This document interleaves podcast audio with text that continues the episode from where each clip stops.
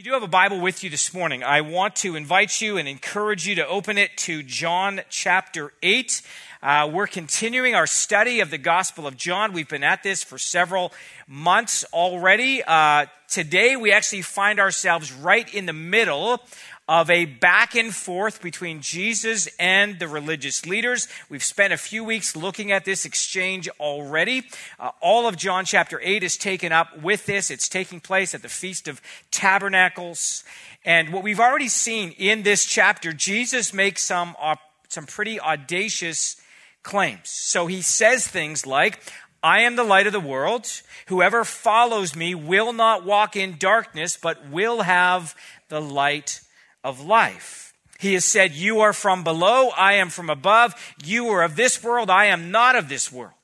And this conflict, this tension that Jesus has with the religious leaders has been building all through the Gospel of John. Uh, we saw it firstly back in chapter 2 when Jesus entered into the temple area. And you remember that? He flipped over tables, he drove the money changers and the merchants out of the temple area. And what the religious leaders wanted to know is what gives you the right, right? On what basis are you doing this? What is your authority for taking this kind of action? In John chapter 5, when Jesus uh, heals uh, a man and, and uh, the religious, and he does so on the Sabbath, the religious leaders want to know what gives you the authority or, or what gives you the right to do this on a Sabbath to violate one of our traditions, one of our laws. When Jesus teaches and he says things that are offensive to the religious leaders, they want to know who do you think you are? And that's the kind of tension that's been building throughout the Gospel of John. And that brings us to the passage we find ourselves in today. We're looking today at John chapter 8, verses 37 to 59. It's a lengthy passage, but I'm going to read it in its entirety for you. This is what it says I know that you are offspring of Abraham, yet you seek to kill me because my word finds no place in you. I speak of what I've seen with my father, and you do what you have heard from your father. They answered him, Abraham is our father.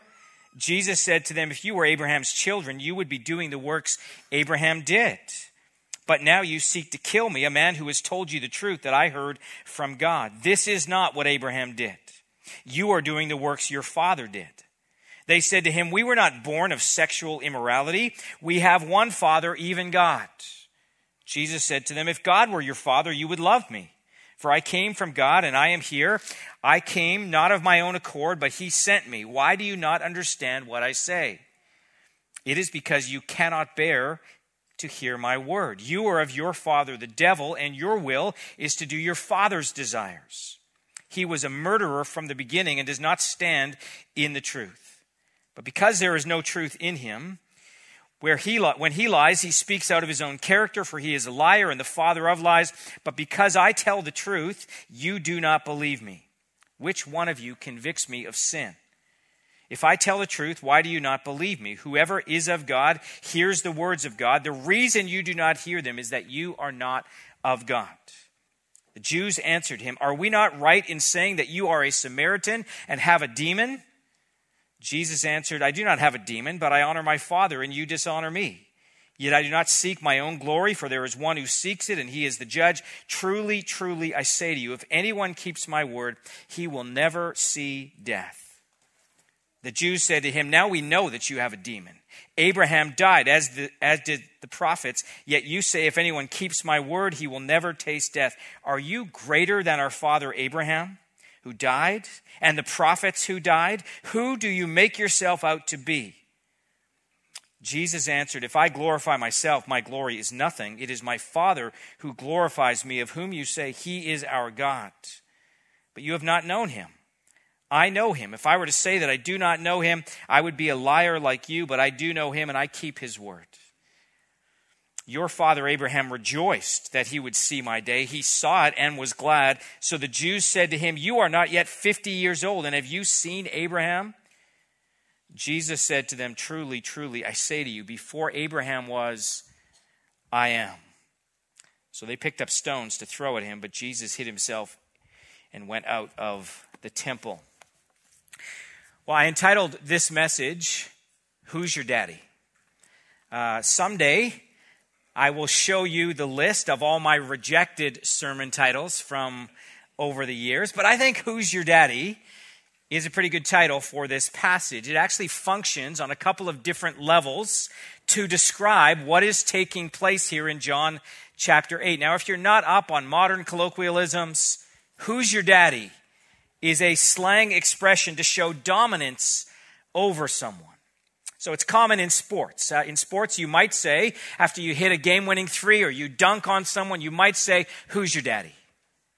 You're insinuating that that person is a mere child. They're not on your level. And this is part of what is happening in this exchange between Jesus and the religious leaders. And you can hear that type of tone in some of the things that the religious leaders say to Jesus. So when he says that their plot to kill him is a reflection of the fact that they are not actually the children of Abraham, they're triggered and listen to verse 41, to what they say there. Verse 41 says, You are doing the works your father did. They said to him, We were not born of sexual immorality. We have one father, even God.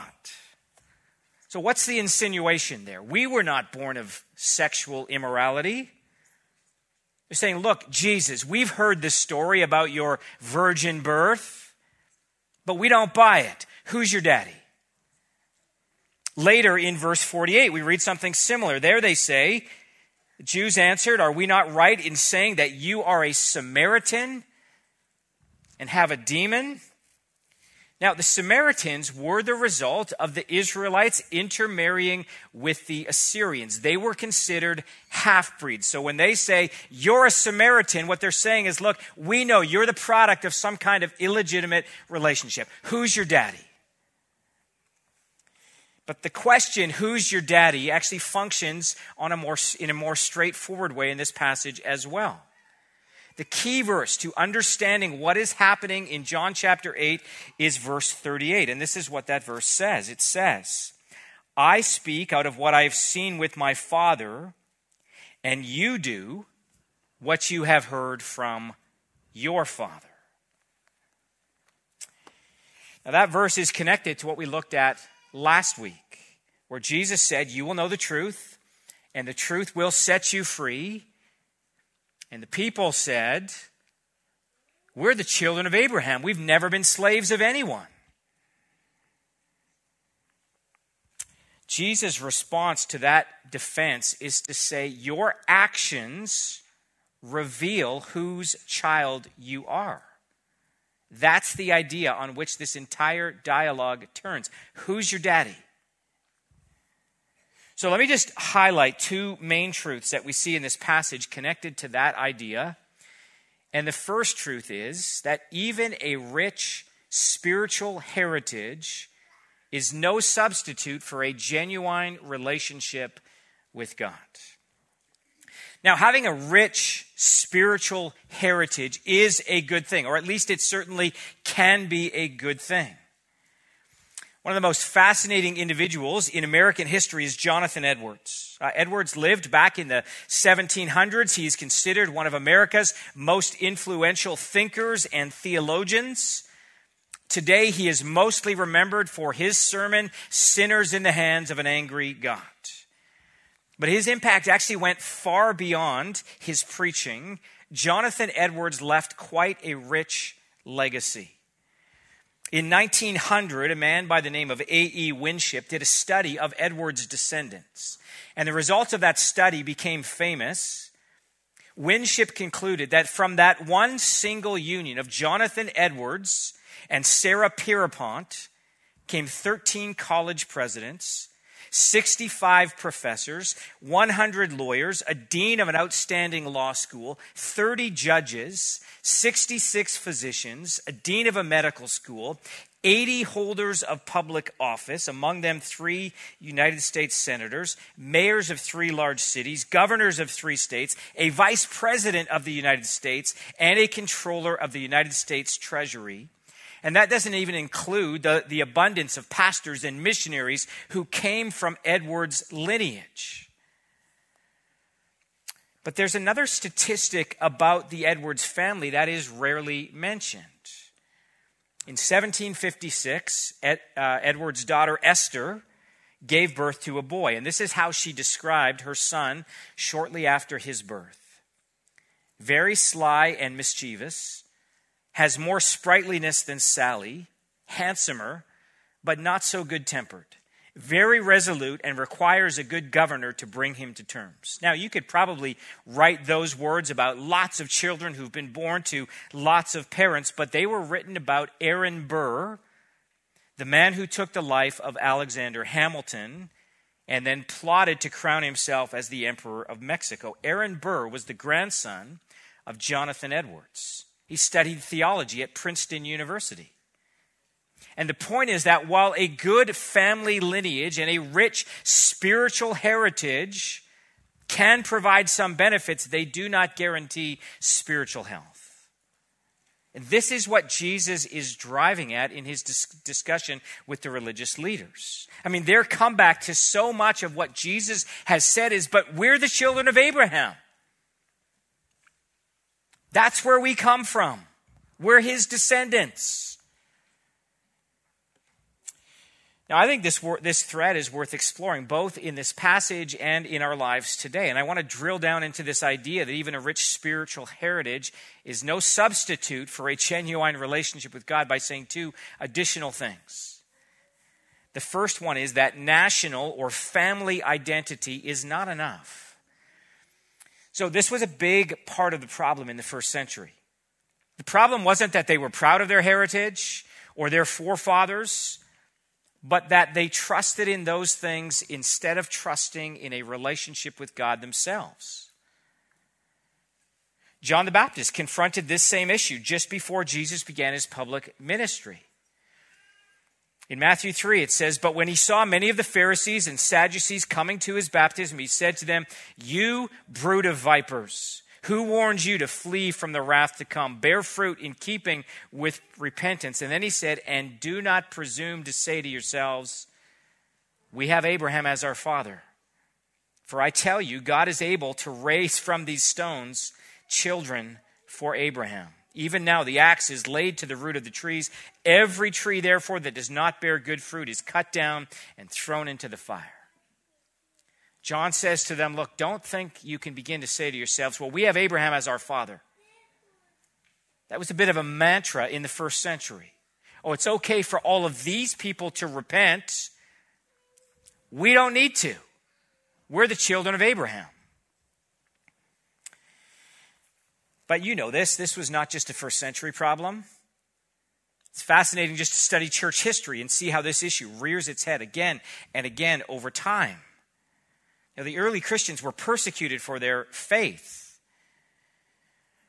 Christians were often driven underground. Christianity was not recognized as an official, tolerable religion until the Emperor Constantine issued deed, an edict and decreed it to be so in 313 AD.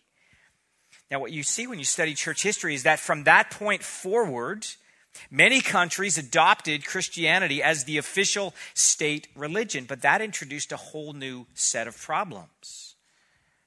Many people born into countries that had adopted Christianity as the state religion simply assumed they were Christians. You would be baptized as a baby or christened as a baby, and that settled the matter. That's all that mattered. But one of the emphases of the Re- Reformation in the 1500s and 1600s, along with an emphasis on the centrality of the Bible, was an emphasis on individual conversion. You weren't a Christian simply because you were born into a Christian country or into a Christian family.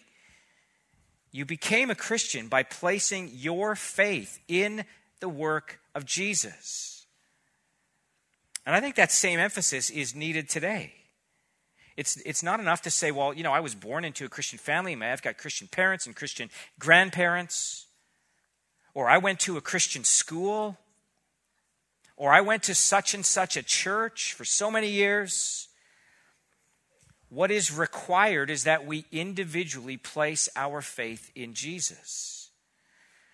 Know, a couple years back, I had the opportunity to attend a prayer breakfast in Vancouver. I'm not actually even sure who put the breakfast on, but there were hundreds of people in attendance business leaders and politicians and pastors. I mean, our premier was there, the mayor of Vancouver was there, lots of individuals were there. And there were a few things I really appreciated about this event. Uh, one was that no media was allowed to attend. That meant that, you know, there was no, no, no, no one had to worry their quotes were going to show up on the evening news or on social media, that sort of thing.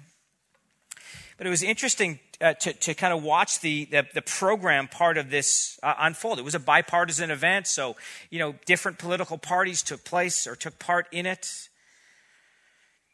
But the thing that struck me is that almost without exception, every time an individual would get up to the podium and begin to share, they would say something like, Well, my name is so and so, and you know, I'm the MLA for this region, or I'm the MP for this region, or I'm the city council member here. And then they would add something like, And you know what? My grandfather was actually a, a minister in the United Church or they would make some point of you know religious connection in their in their family. I mean it wasn't something they held to but their family certainly there was a, a heritage there. Now in one sense i think we can all understand that. I mean you're trying to make a connection with a religious audience. But here's the thing. None of that really matters. You might come from a long line of christians there might be a background of Christian faith in your family or your family tree that stretches back for generations.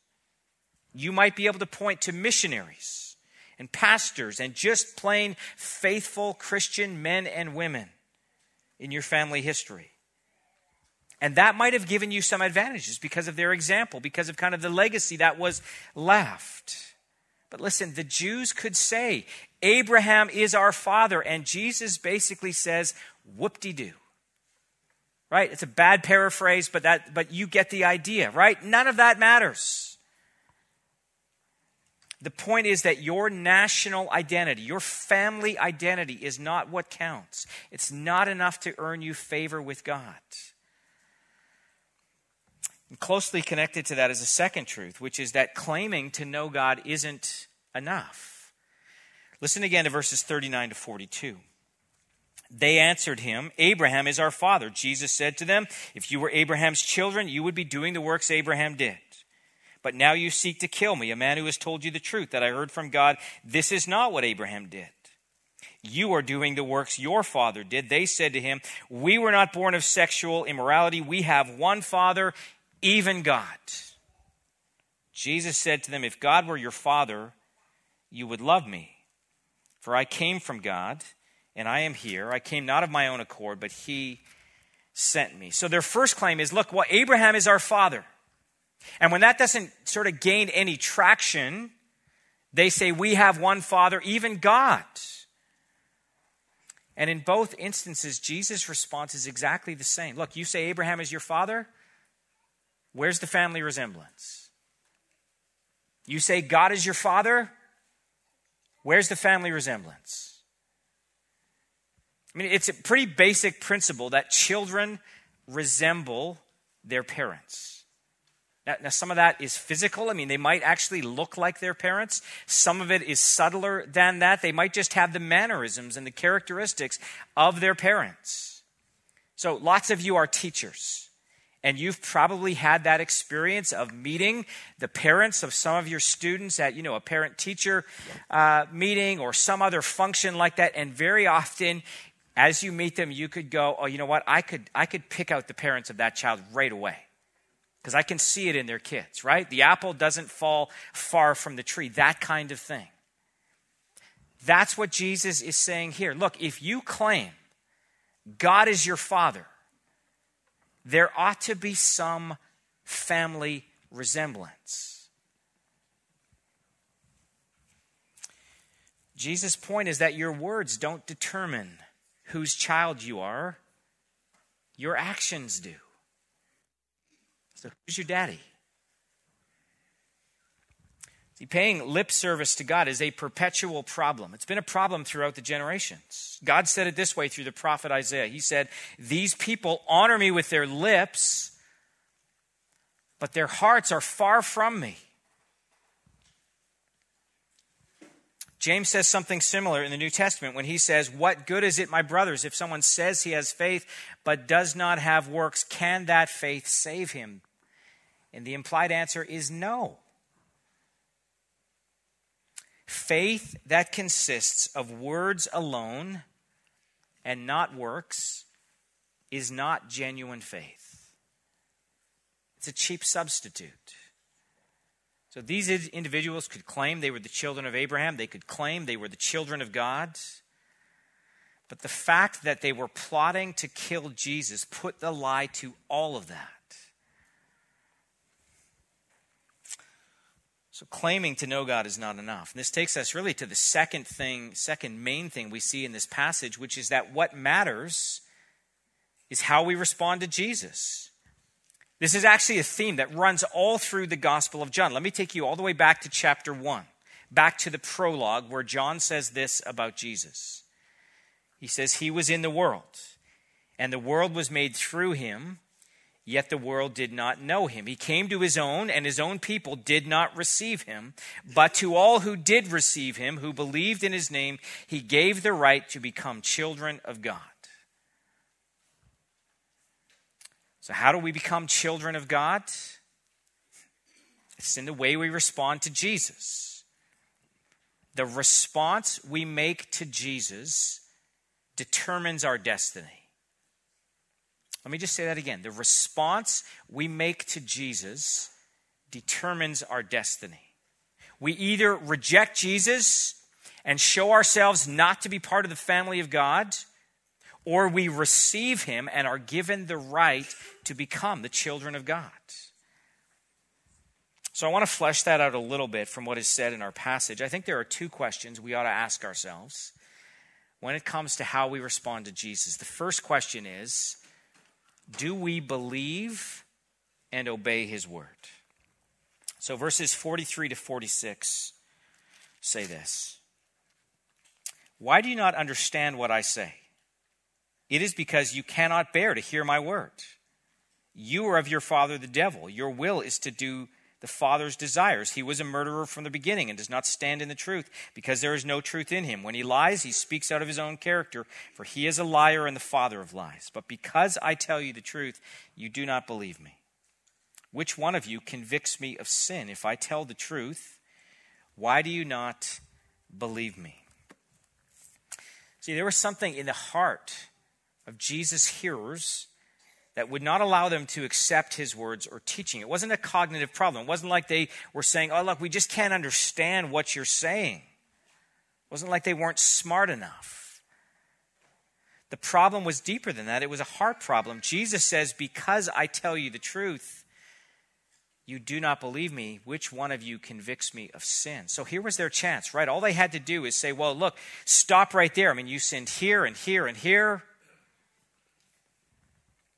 They didn't do that because they couldn't do that. So, why is it that they did not believe? Psalm 14:1 says the fool says in his heart there is no God. And what the psalmist is describing is a de facto position, right? The fool doesn't believe God in his heart or believe in God in his heart, and therefore nothing you say or do will convince him otherwise. He's made up his mind already. And these leaders had made up their minds already about Jesus. The Apostle Paul says something similar in 1 Corinthians 2. He says, The natural person does not accept the things of the Spirit of God, for they are folly to him. And he is not able to understand them because they are spiritually discerned. So, why is it that some people don't believe? Well, the answer is not a lack of evidence. The answer is that in our natural state, we are hostile in mind to the wisdom of God.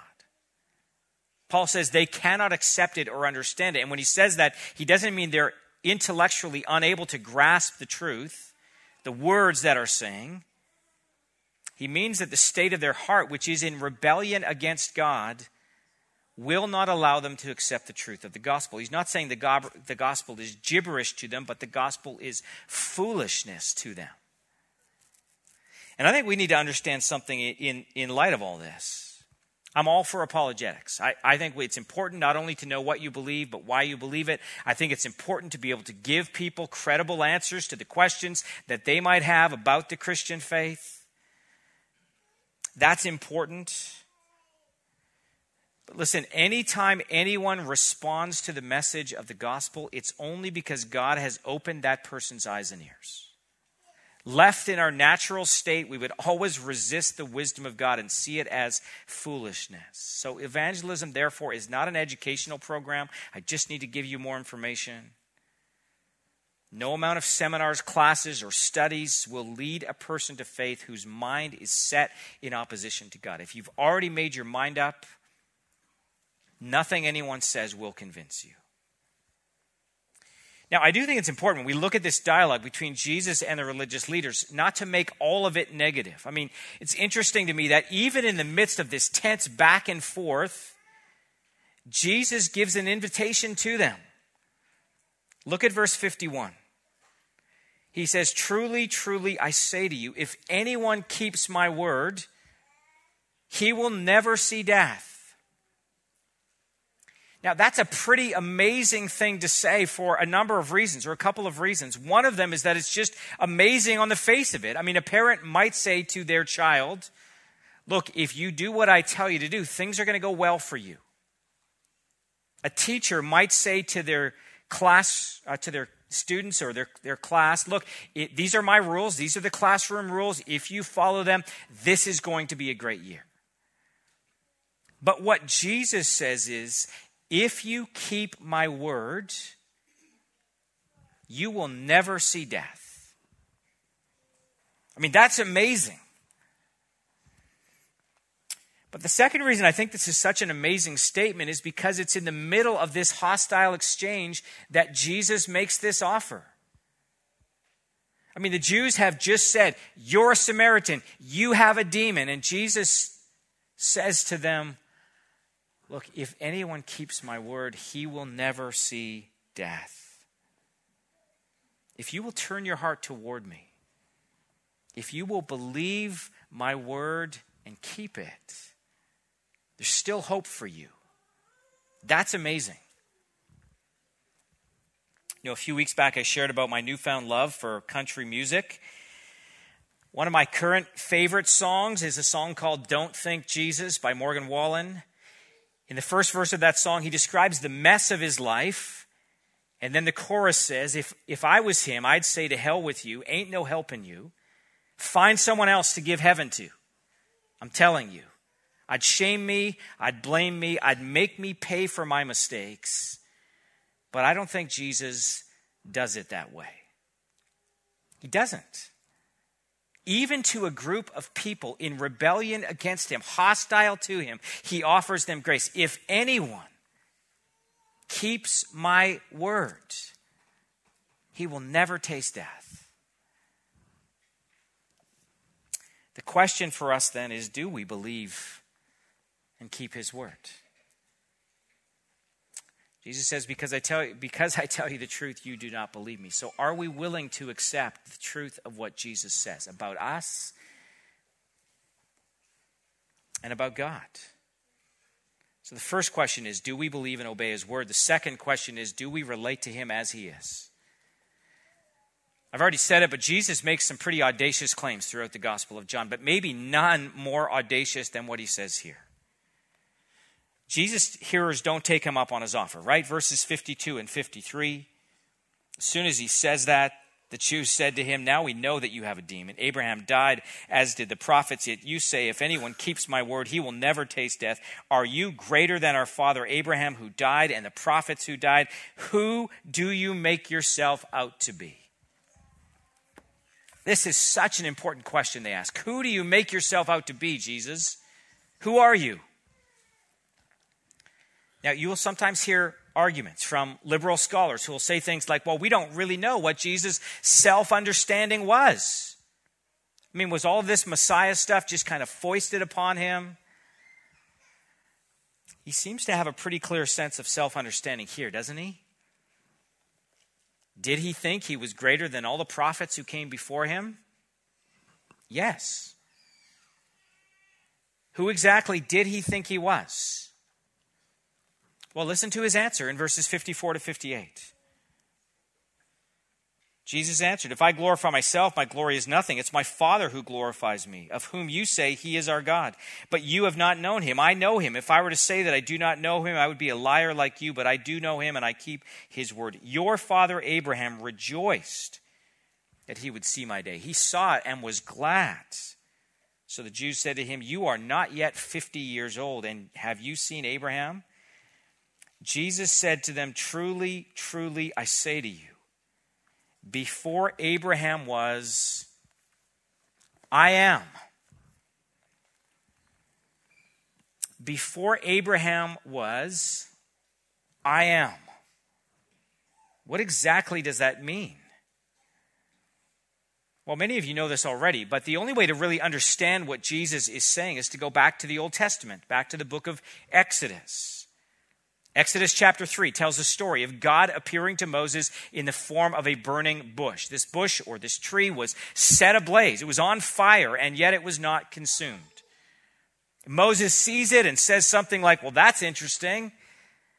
God then speaks to him out of the book, uh, out of the bush, and tells him to go to the Egyptian Pharaoh and tell him to set the Israelites free from slavery. And we pick up the story in, in verse 13 of Exodus 3. It says, Then Moses said to God, If I come to the people of Israel and say to them, The God of your fathers has sent me to you, and they ask me, What is his name? What shall I say to them? God said to Moses, I am who I am. And he said, Say this to the people of Israel I am has sent me to you. God also said to Moses, Say this to the people of Israel The Lord, the God of your fathers, the God of Abraham, the God of Isaac, and the God of Jacob, has sent me to you. This is my name forever, and thus I am to be remembered throughout all generations. What is God's name? I am. In Hebrew, God's name consists of four consonants YHWH. It is essentially just the verb to be. I am.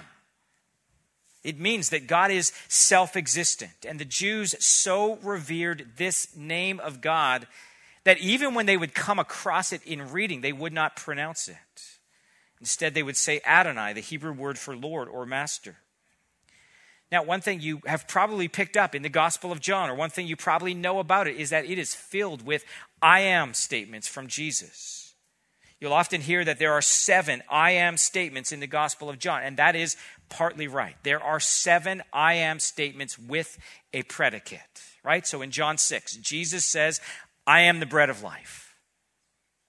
In John 10, or in John 8, in this chapter, he says, I am the light of the world. In John 10, Jesus says, I am the door and I am the good shepherd. In John 11, he declares, I am the resurrection and the life in John 14. He says, I am the way, the truth, and the life. And in John 15, Jesus says, I am the vine and you are the branches. But in addition to those seven I am statements with a predicate, there are seven more without a predicate. Let me just draw your attention to a couple of them because they're easy to miss. John 6 records the story of Jesus walking on the water and coming near the boat his disciples were in. They were a little freaked out, as you can imagine. They weren't sure who or what this was. And then we read, But he said to them, It is I. Do not be afraid. And when it says, It is I, it's actually just the, that word, I am. I am. Do not be afraid. A couple of weeks back, we looked at this verse in John 8. Jesus said, I told you that you will die in your sins, for unless you believe that I am He, you will die in your sins. Again, I am He is just the words, I, unless you believe I am, you will die in your sins. John 18 describes what happened when the mob came to arrest Jesus. It says, When Jesus said to them, I am He, they drew back and fell to the ground. Now, why did they do that? If Jesus is just saying, Oh, yeah, it's me. He's saying, I am. He's who is Jesus? He is. I am. He is God Himself. And the reason I take the time to point all of that out is because it reminds us that when we come to Jesus, we come to him as he is. We don't come to him as we wish he were or as we might imagine him to be. When Jesus says to this group, before Abraham was, I am, he wasn't just claiming that he existed before Abraham. He was claiming to be God, and that is how the Jews understood it. Look at verse 59. So they picked up stones to throw at him.